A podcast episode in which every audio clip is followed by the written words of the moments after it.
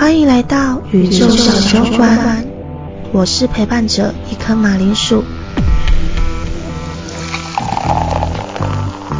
这个频道会有我访问各式各样的灵性工作者，也会聊到自我探索、自我价值、跳脱二元相关议题，陪你一起体验身心灵的奇幻之旅。好，我是一颗马铃薯。Hello，大家好，我是 Cry Cry。今天这一集要来聊的是，呃，诶，我不知道，就是常常收听我 podcast 的听众知不知道？因为我 IG 好像没有公开分享过这个文章，之后才要写啦。就是我二十五岁，就去年的时候，诶，对，差不多，诶，差不多满一年哦，六月、七月，差不多一年多。然后经历了就是宝宝的引产事件。我先讲引产跟流产不一样在哪里嗯好了。流产就是你可能比如说呃不小心意外嘛，所以那个宝宝就流掉没有了，或者是你去吃药人流把它流出来。嗯然后引产的话，它是有点像是你还是要经历生产的过程，嗯它只是一些辅助把它生出来，可是它本身是没有心跳的嗯宝宝。嗯嗯嗯嗯然后那时候八个月的时候，哦，我先跟他打个预防针。我聊这件事情，可能 因为水晶已经有被被那个被我听过一次，震撼到了，所以我如果聊到一些比较细节的东的那个，也不会到太细节啦。可是如果不舒服可以暂停对，停如果不舒服，你们可以暂停，没有关系。呃，然后还有，我可能不会用很悲伤的方式去讲，因为这件事情对我来说，我已经有自己的消化模式消化过了。只是我觉得可能对，呃，正在经历这件事情，或者是可能大家有个概念也好，因为在当时的时候，我那五天其实很紧张，我上网找了好多的文章，什么搜寻记录，都没有人分享引产过程是怎么样的，因为我一直、哦哦对我一直很害怕，我一直觉得说怎么办怎么办，他是不是要塞什么东西到体内，我是不是下一步要怎么样？我又没有生过小孩，我不知道。然后我最后的最后是在一篇知识家上面的文章，哦很多年你知道？家，对，然后上面我才终于找到有人分享，然后我才因为我是一个我必须要知道我可能要面对什么，我会心里比较有底的人，嗯。所以我那时候哦，真的是感谢那篇文章，我就想说好，我这次体验完以后，我一定要做一个记录，就是或许有一天可以帮助到别人嗯。这样。然后我刚刚讲到，我那时候是因为怀孕，然后本来要跟男朋友结婚了嘛，然后后来我在五个月的时候去产检，医生就检查出来跟我说，我的宝宝可能会有侏儒症。嗯就是会手手短脚短啊，小小的。然后他那时候让我考虑要不要留下这个宝宝，我那时候很难过，回去哭了超久。我觉得可能就是因为前面有给我这个预防针，我有哭了一轮，我后面可可能还比较能接受一点点后面的状况。我那时候就是哭完之后，我就跟我那时候的男朋友讨论，我们就觉得，像医生说不不影响智商嘛，嗯他其实手短脚短，他是一个侏儒症的典型特征，可是跟嗯他的智商没有关系。嗯然后我们就觉得那没有关系，他可能在这个世界会活得比较辛苦，可是我觉得这我可以给他健全的观念，或是健就是足够的爱这样，所以我们还是决定把他生下来。没有想到在八个月的时候，哦，我发现我的宝宝连就是我我我选择了让他好好生下来的那个机会都没有，因为嗯他的心跳已经快要停止了。嗯然后宝宝那时候心跳已经很微弱了，医生给我看了个照片。其实我那时候去产检的时候，平常都是很快照一照啊，然后就写写一些东西，看一些东西就好了，很快嘛。那一天我就知道不太对劲了，因为他检查了很久，他在你的肚子上各种照啊，然后我就看到医生的表情是那种很凝重就是有点疑惑说，咦，然后还不太确定，再再再确认一次，然后开始凝重了，嗯。然后他还不敢跟我讲哦，他可能怕影响我的情绪，然后他真的是整个就是检查了很久之后，他就跟我说，呃，没关系，我先把照片弄出来，我等一下再跟你解释这个状况。嗯我就已经大概心里有底了，我知道可能不妙，应该至少不是好消息。嗯 然后到了，就是医生就给我看了我的宝宝的照片，那时候他已经八个月了，已经距离要生就剩最后两个月了，然后给我看了我的宝宝跟正常的宝宝的发育状态的照片，他就跟我说，呃，如果侏儒症它可能是个六百万分之一的机会几率发生的话，嗯，巨细胞感染大概是两千万分之一的几率。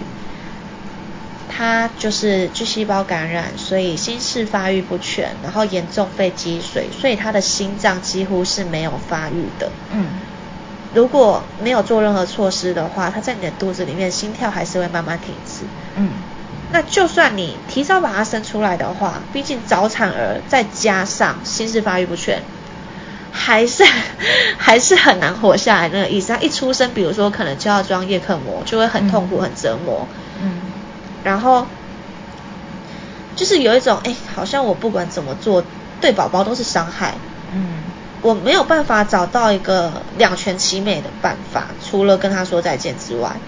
然后医生就最后就在我那一张张纸上写了很多东西，最后就下一个结论说建议引产。哎呦，对。然后那时候当下我都没有哭，我当下很冷静，我还边听边跟医生说。哦，不好意思，我可以这个可以拍照吗？还是你可以写一下给我，让我知道这什么意思？因为我要跟人家解释。嗯。然后，因为我那天是一个人去检查的，没有人陪我，然后我也没有预料到会发生这样的事情嘛，所以我身边没有人可以讨论，我要自己就是拿手机记录记录，然后再录音。嗯。所以我这些都整理好了之后，医生就说没关系，你可以考虑一下，再跟我说。嗯。然后我就走出那个诊间，坐在那边。然后我到坐在那边的时候，我才开始整理我的情绪。嗯，我那时候满脑子还是在想，哎，我要怎么跟家人讲，怎么跟男朋友讲，男朋友妈妈什么什么什么，就是都没有哭。对我那时候很冷静，是一直到，哎，我真的觉得不行，我要打一个电话。先就是我拿出了手机的时候，我第一瞬间我居然想不到要打给谁，因为我觉得跟谁都要解释，好累哦。然后最后我就打给我那时候一个最好的朋友，我一打给他的时候，我才开始哭。嗯，我才开始跟他讲发生了什么事，然后调整好情绪，调整好情绪之后，就当天我的朋友来陪我买一些需要准备的东西嘛，之后隔天就准备进医院待产了。嗯，然后，对，最后他讲个很荒唐的故事。就是我进医院待产之前，我原本还很难过，因为我前一天跟那时候男朋友还吵架，现在已经分手了啦。就是他那时候还说，哎，我跟你交换条件，我接下来的几天会好好的照顾你，所以今天我可以好好的去就是喝酒嘛。但是其实我后来同理看，他可能也需要一个情绪宣泄的方式，因为他也是宝宝没有了，他也很难过。可是他不像我一样有姐妹陪，有兄就是有朋友陪，然后能哭之类的。他的方式可能是他要去找兄弟大喝一场，也说不定。嗯。可是我那时候就是反正跟他在那个过程当中，呃，我就陪他去了嘛。然后到结束了要回家之后，他的躁郁症发作，我跟他车上大吵架，他就嗯离开了。然后我就一个人回家。然后我本来很难过，我本来想说，天啊，我我我怎么遇到了这个事情？结果我还要一个人在家里面对这些东西。然后明天我还要一个人去去医院准备要。待产，就是我本来还在那种很悲伤，然后受害者很很可怜的那个情境，它就只差没有一个聚光灯打下来而已。突然之间，我要去上厕所的时候，我要去上厕所的时候，我已经坐在马桶上上完了，突然砰的一声，对，突然砰的一声，我刚听到的砰声音，好，就是我去厕所，然后我都已经准备好上厕所的时候，突然砰。我家的浴室天花板塌下来了，那这真的很扯，他还给我看照片。然后 他一塌下来那瞬间，我真的是走马灯整个跑过哎，然后我就赶快逃出来嘛。我就想说，妈呀，我差一点一尸两命跟着天花板一起死在我家的浴室，然后我还会可能被上新闻，然后很多天还被才被外面的人发现之类的。而且很理那理由很瞎，就是我们家天花板是因为被。白蚁啃 啃啃坏的，所以它掉下来了。然后我差一点跟一堆白蚁的尸体一起挂掉哎。而且那天花板是很大块的那样子，整个崩了。就是真的，我差一点就要被压死在那，我那一瞬间难过的情绪都没了，取而代之是一种很诙谐的幽默。就就那一瞬间，我觉得，哈哈哈哈哈。对他居然笑出来。我第一次听的时候，其实我就是很复杂的情绪，因为 我就是伴随着很难过，然后怎么他会遇到这样的事情，然后眼泪快出来的时候，他就给我像现在这样笑。所以听众如果觉得有点诡异。的情绪是正常的，可是当下真的蛮好笑的。我老实讲，当下我那个难过，不然眼泪都已经要流出来了，我还在那种悲伤女主角的情绪里的时候，突然瞬间碰一个眼泪丢回去，你知道吗？所以就是，看，我差点死掉吗？哦，我还活着，嗯，感谢宇宙。当下真的是，你知道那个已经荒谬到。会把你眼泪丢回去的程度了。嗯，然后反正我那天就去住旅馆嘛，我就一个人在旅馆睡，然后那肚子真的超痛的，因为那时候已经有快要早产的征兆了，医生就说我随时可能会早产，然后肚子就很胀，胀到痛，然后你脚胀已经肿得像猪脚一样了，我那时候鞋子几乎是要硬套的，完全套不进去。嗯，我那时候就是我怀孕的时候，其实不舒服的反应就蛮严重的。医生都说，哇，你真的很幸运。有的妈妈可能只会碰到一两个不舒服的反应，你全中哎，哎呦，一般人会遇到的那些什么各种的，我全中哎。然后我就拖拖着行李嘛，准备去引产待产室。然后待产室比较特别的是，它离生产的产房很近。嗯，因为我的状况比较特别，是我需要二十四小时有人关照，你要。吃药啊，打针啊，什么什么的，所以我不能住在病房，这样这样子推来推去太不方便了。嗯，所以我是住在待产室，就是通常妈妈到快要生那天才会去那边准备待产，然后我就是那五天都在那边。嗯，然后，哇，我真的觉得那五天的体验对我来说很像渡劫，嗯，就你要修仙要渡劫的那种感觉。就是，呃，它很像一场戏，然后瞬间让我体验了人生最痛，但是痛完之后又一瞬间好像梦一场一样，哎，又恢复正常的生活轨道了，就很一瞬间把你的原有步调全部啪啪啪全部打乱，乱成一团之后，哎，又又因为这件事情开始调整。调整我的关系，调整我的恋爱，调整我的各式各样的，就是周遭的是所有，然后把我拉强行拉回正轨的那种感觉。然后那那五天的过程就是，第一天办好入院之后，医生就会跟我讲说，我到那一刻才知道引产是这样子的。我在那一刻之前，我一直以为我可以在那边躺着，慢慢的等宝宝可能心跳停止，或者是我把他生出来之后再让他心跳停止，跟他说拜拜。嗯，我到那一刻我才知道，医生是说，因为法律规定，你只要把他生出来了，就一定得要救，即使他会很痛苦，即使他会死掉，即使他只能活一分钟两分钟，还是得要救。哦，对，所以我们是必须先打一个。心跳停止的针到了肚子里面，然后让他心跳停止之后，再做引产的动作。哎呦，嗯，对，然后我我到那一瞬间我才知道是这样子的，我一直以为我可能还有办法生出来后再好好跟他说再见，哎，我后来发现没有，我我在肚子里我就要先跟他说再见了。嗯嗯，然后。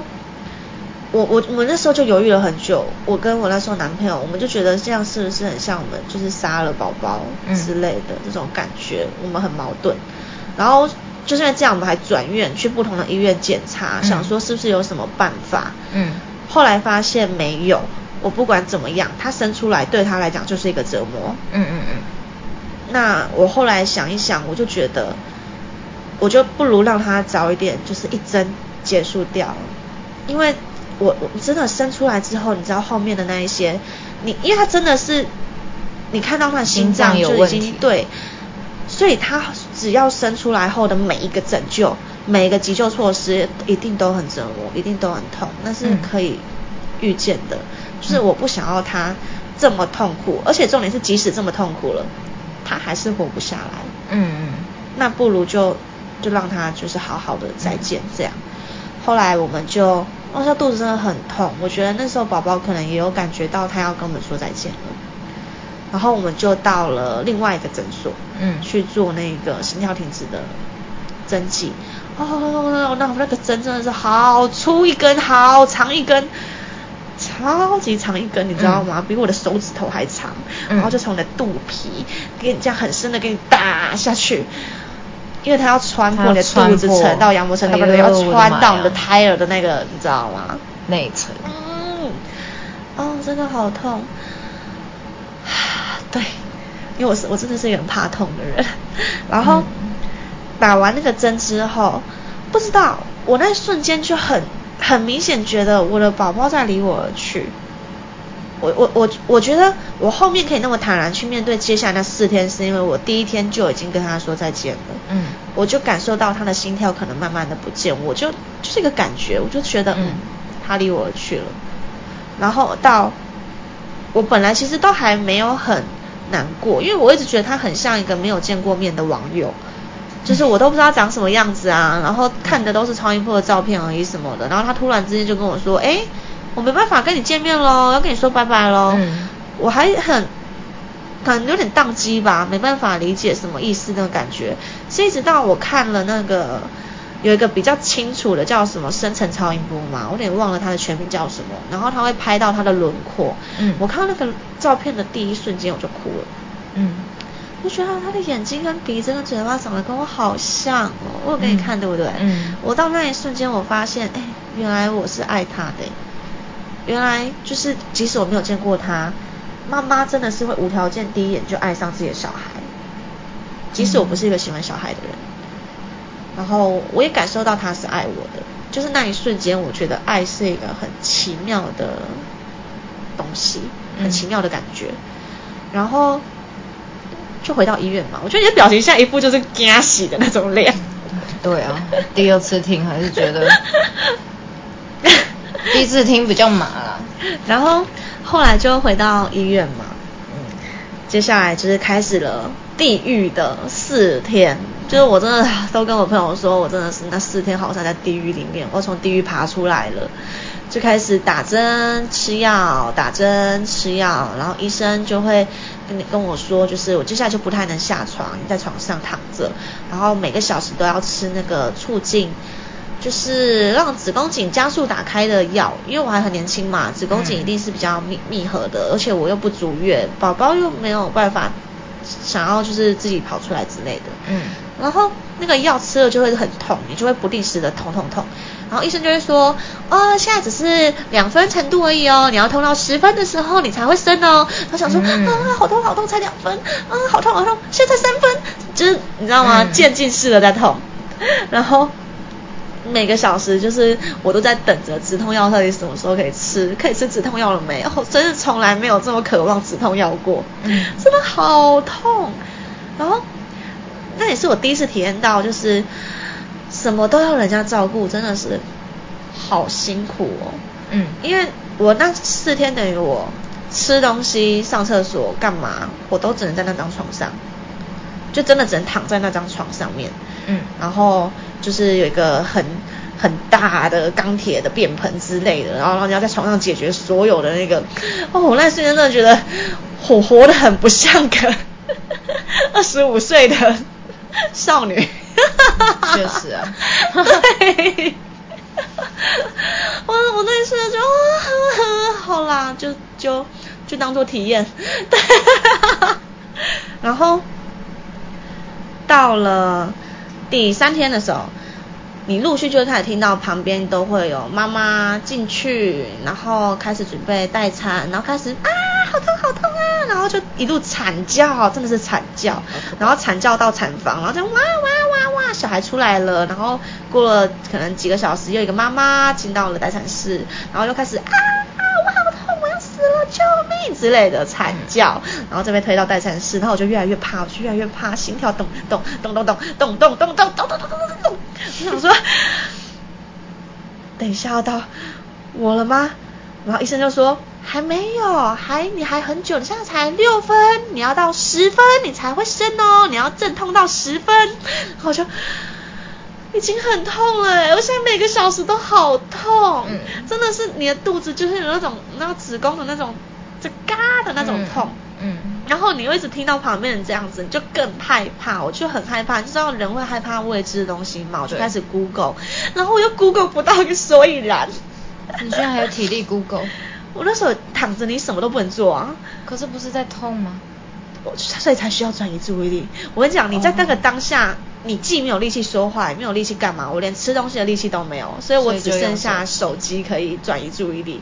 然后我那时候转移注意力的方法就是，我想要知道接下来的流程是什么，因为没有任何医生跟护士敢跟我讲，他们都看出我很害怕，嗯，他们都安抚我说，没事，就是比现在再痛一点点而已，就他们都很安抚我，你知道吗？然后我就觉得没有，我看你们的表情，我就觉得没有这么简单。我已经听到这么多趟妈妈的惨叫了，知道？然后我就一直在找流程，我就跟你讲，最后我真的找了好久才在知识家找到。我哇，这也是为什么我现在在这边分享这个的原因。嗯，然后那时候。我跟你们说，我真的觉得母亲很伟大。我觉得最恐怖的一个东西是什么？我到那时候我才知道。我后来跟很多人聊，我跟你讲，即使是女生，很多人都不知道他们是怎么看开极指这件事情。对你跟我讲的时候，我真的是快疯掉了。我真的是在劝世哎，就是你们还没有想好要生小孩吼，你们就好好避孕啦。不然我现在讲的这些，我后来有问我妈，然后她就说，对啊，就是那样。对，我就说我不知道。一般来讲，妈妈很少会直接讲，就是。很少跟小朋友、对小孩聊这个。对，然后我到那时候才知道，哎，医生是怎么知道开几指的呢？大家都以为只是伸进去阴道里面看开几指、阴道口之类的而已。不是哦，他会每隔几个小时，我就会很紧张的看到护士走进来戴手套，然后我就开始歘，就开始跟他说可以不要吗？真的很痛，那个过程真的很痛。然后他就说。不行哦，我们还是要就是定期观察你现在子宫颈开的状况，然后呢就戴好手套，然后把手握成一个拳头捅进你的下体阴道里面，再捅进去更里面，子宫颈的地方开始伸他的手，哗的张开来，开始看你现在是一只手指头，两只手指头，所以你可以感觉它就是给你这样子跨进去，然后这样子张开来，而且不是在阴道，是在子宫颈，就是到。你每次要再上去，对，就是你每次月经来最痛的那个地方，你觉得有人在揍你的那个地方，现在不止有人在揍你，是有一个拳头在里面伸他的手指头。哦妈呀，很痛，而且那个是要一直经历的，每几个小时他就要观察一次，那五天，我觉得这个是最地狱的一件事情，真的很辛苦。然后他他就是开始看嘛，因为引产的流程跟妈妈不一样，妈妈可能就是定期只要看，哎，开十指就可以生了。可是我是要慢慢开，我是从一指要等它开到十指，对，然后他就开始就是跟他讲打点滴、吊点滴、吃药、吊点滴、吃药，然后到了第四天的时候，医生就说。啊，差一点点而已，一点点。他们呢就决定采取下一个措施，就是塞一个东西叫做海藻棒。海藻棒呢，它是一根小小的，就是有点像棒状棉花棒，比棉花棒粗很多啦的东西。然后呢，医生都不跟我说这是什么，他都跟我说，呃，没有啦，就是塞药剂进去而已。我后来去 Google 才知道，我就觉得痛饱了，怎么可能只是塞药而已？因为真的很痛，你知道吗？我后来就去 Google 那个流程。他就是先把你推到了产房，把你脚打开，然后呢，就是拿一个像鸭嘴钳一样的东西给你塞进去的，就是子宫颈里面，然后鸭那个像鸭嘴钳一样的东西就会充气，然后就砰的放大，然后呢，他就会塞那十只我刚刚说的海藻棒到你的子宫颈里面，然后再把鸭嘴钳拿出来合起来，再把你完整的推回去待产室。然后呢，跟你说，哦，你现在就是要上厕所的时候，你要注意有没有什么东西掉出来，这样，因为它如果掉出来，就代表子宫颈十指全开通，然后小孩可以出来了，就代表要生了。然后呢，那个海藻棒会在你的子宫里面吸水膨胀，越来越大，越来越大，然后借由吸水膨胀的那个力道，把你的子宫颈撑开来。这是全部里面，就是除了我说刚看侧脊指以外，第二名的痛。很痛，我跟你讲，从他弄那个鸭嘴钳的过程到整个，我真的是尖叫，我真的是在里面嘶吼的尖叫，我以为我快死了，你知道吗？嗯，真的好痛，我现在光想到那个痛，我的肚子还会隐隐作痛，真的。我脚已经麻了，真的很痛。然后接下来呢，下一个就是准备要等生产了嘛，准备开始躺着躺着开始要阵痛了。好，我觉得不太，就是到第五天我就觉得不对劲，我就是抓着我的床，我就觉得我就是好像有一种下坠感。你知道那个那个很难形容，就是医生就说，那你如果感受到很想上厕所之类的，就代表他可能要出来了。然后我那时候就觉得说，对我好像有东西要出来了，不行不行不行。然后你知道最可怕的是什么？然后你就被推进去了嘛。然后在等医生来的过程好煎熬，因为我本来的主治医师临时有事情要开会不能来，他前一天就有跟我讲，然后那个。最后还是会是主治医师来帮我，可是前面就是会是另外一个来先帮我做前置处理，嗯，这样子，然后我就我就我就啊，我真的觉得我快死了，然后很痛很痛，真的很痛，然后这时候呢，你要奋起你全身上下的最后一股力量，你要自己爬上产台去。他会跟你说，你现在可以跨左脚，跨右脚，爬上去，好用力，你很棒。就是你要自己爬上去那个地方，你知道？然后你能帮你撑吗？他会辅助你，可是你还是要自己出那个力。而且你那时候肚子很重啊，全身都很重，又重又痛，你就觉得好像一动就全身要就散了一样，就好像他要冲出来之类的。然后把你弄上去之后，两只脚把你弄开之后，他就会开始跟你说，你现在还不能用力，就是因为医生还没到嘛，不能伸啊。对，你要等医生来，然后前面要做一些处理，就是什么导尿之类的，然后就很痛，你就是躺在那边，觉得你就是一只待宰的猪之类的。嗯，我这个形容词会不会大家以后不敢生小孩啊？会。可是那时候我一瞬间，我真的觉得我好像，就好像一个什么待宰的母猪之类的，躺在那边，然后手脚被那个固定住，躺在那边，然后好痛好痛，然后一堆人在你的身下开始做各种的处理，就是。就是对，这就不细聊了，因为可能以后真的没有人敢生小孩。嗯，但是就是很痛就对了，所有的一切都很痛，从消毒到导尿到所有什么都很痛，然后尤其肚子里面最痛。然后呢，开始医生来了，快速的打麻醉，打完之后还是感觉得到医生在。处理哦，就是不是说麻醉了你就没有感觉哦，就是没那么痛，可是还是很痛。没有全身麻因为是子宫在痛啊，他打醉麻醉是麻醉在那个下面的局部，子宫还是很痛，不会。对，然后医生就说好，你可以用力了，用力，用力，用力，然后才开始就是生小孩，生完之后，好，我觉得终于可以放松了。我真的那一瞬间，真的觉得我好像真的是从地狱回到现实的那一瞬间。我真的在那一瞬间体会到了重生，嗯，从最痛瞬间，医生就跟你说好，你可以放松了，可以休息了，然后就开始感觉到在缝，然后我就一直很紧张，跟他说，我觉得好可怕，你在做什么？我感觉到你在拉什么东西，然后就是那个缝针的线那些都是有感觉的，只是麻麻的嘛，就像你脚麻的时候，人家碰你脚，你还是有感觉啊，嗯嗯，只是可能不会痛而已。然后医生说没有没有，最痛的已经过去了，没事没事。然后然后就整个结束了这整个体验，然后我就被推回去那个病病房，就可以回病房了。然后那想很那个的一个点是我那时候推回病房的时候，因为所有的妈妈都是这样子被推回病房的嘛。然后那时候推我推推推车的就说，哎你们生完了恭喜。然后我妈妈就说。哎没有，他他就先说哎是男生还是女生，我妈妈就说女生，然后说哎恭喜辛苦了什么之类的，然后妈妈说嗯宝宝没有心跳，没有被留下来，然后我妈就很难过在哭，然后我不知道什么那时候居然还可以这么冷静观察这个画面，可是我觉得好抓马，就是然后我就看到那个推车的那个男生，这个阿贝一瞬间就是表情从开恭喜那种感觉到瞬间尴尬，然后到觉得有点难过，然后就哦。嗯，的那个感觉，太快讲恭喜。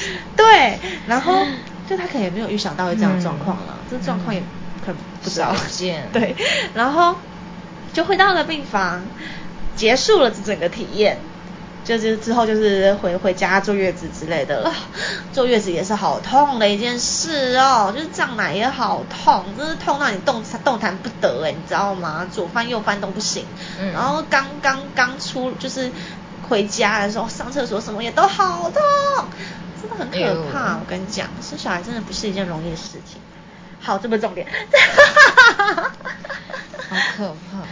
好，反正呢，重点就是我从这一整个过程当中，可以到我现在可以这么的淡定讲出这一些事情，然后到笑的这么没心没肺。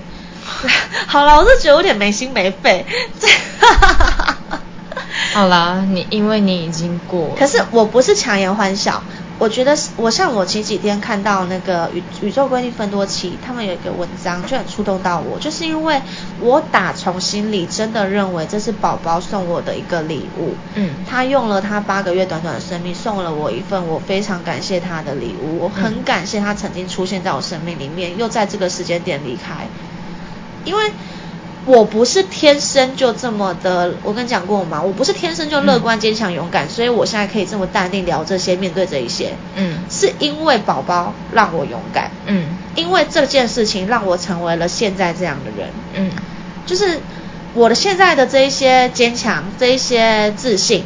然后包括我重新去爱上我自己，去找到我自己的价值，什么所有所有所有，都是因为有这个宝宝，有这个事件，才有现在的我。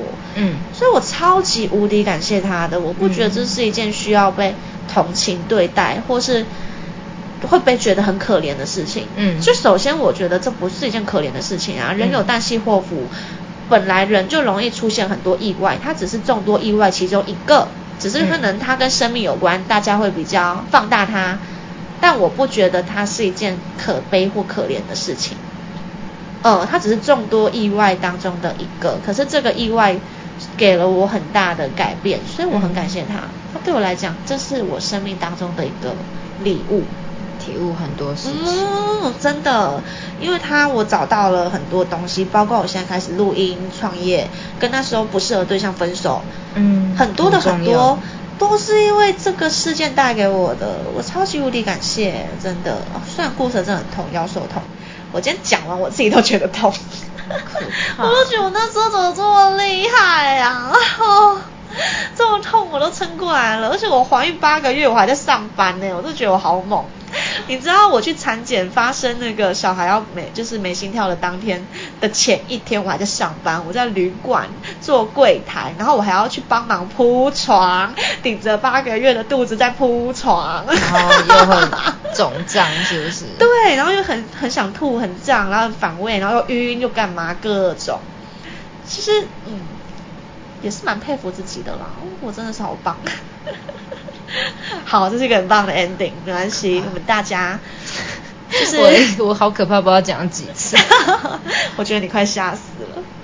第二次还是很震撼。好啦，就是希望嗯，这对大家有什么启发吗？我也不知道，就是纯纯分享记录，然后就是可能有时候我们人生中都会遇到很多的意外，可是当这个意外它化成了一个。礼物的时候，有可能它不单单是悲剧。嗯，你乍看你会觉得啊，好悲剧的一个事件。可是悲剧它不是一个 ending，不是一个结局。你要大家对你的印象从此停留在你这个悲情人物，你就是悲剧女主角，然后由悲剧做结束结尾吗？那每个人的体验不一样，选择不一样，不予置评。但我知道我不想要这样。嗯，它对我来讲只是一个逗号，一个意外，一个事件。那逗号后面还有很多的延续，很多的故事是我要继续走下去的。对我来讲，这才是比较我会去着重的地方。嗯嗯嗯，对。那今天这集分享给大家，你的表情真是好啦。那如果对就是我们今天这集有什么想法，想要留言分享的话，可以留言跟我讲，也可以私信我的 IG。对我真的很希望有人可以跟我互动，不要只是听而已啦。我每次都看到大家都有听，都没有跟我互动。好啦，我们大家下次见，拜拜，拜拜。感谢大家陪我们一起度过无数的疗愈小时光。这个节目默默做到现在，也来到了第二季。很庆幸当初下定决心做节目，才能与话筒另一端的你们相遇。也遇到了这么多的超强伙伴，互相陪伴，彼此疗愈。为了让大家有更良好的收听感受，节目也迎来了大改版。大家有没有听出什么变化呢？也可以到 Apple Podcast 留言告诉我，分享你们的感受。我一直相信，虽然可能各自距离遥远，但透过网络节目，可以让彼此的心靠得很近很近。想要看更多马铃薯创作的文章，也可以追踪我的 IG“ 一颗马铃薯的觉察之路”，还有 YouTube 频道“一颗马铃薯”。最重要的是，也可以小额豆内赞助马铃薯，持续做出更棒的节目内容，让马铃薯的全职创作者之路更踏进一步。那么大家下周二云端再见啦！期待与你们相遇的每个早晨夜晚属于我们的疗愈小时刻。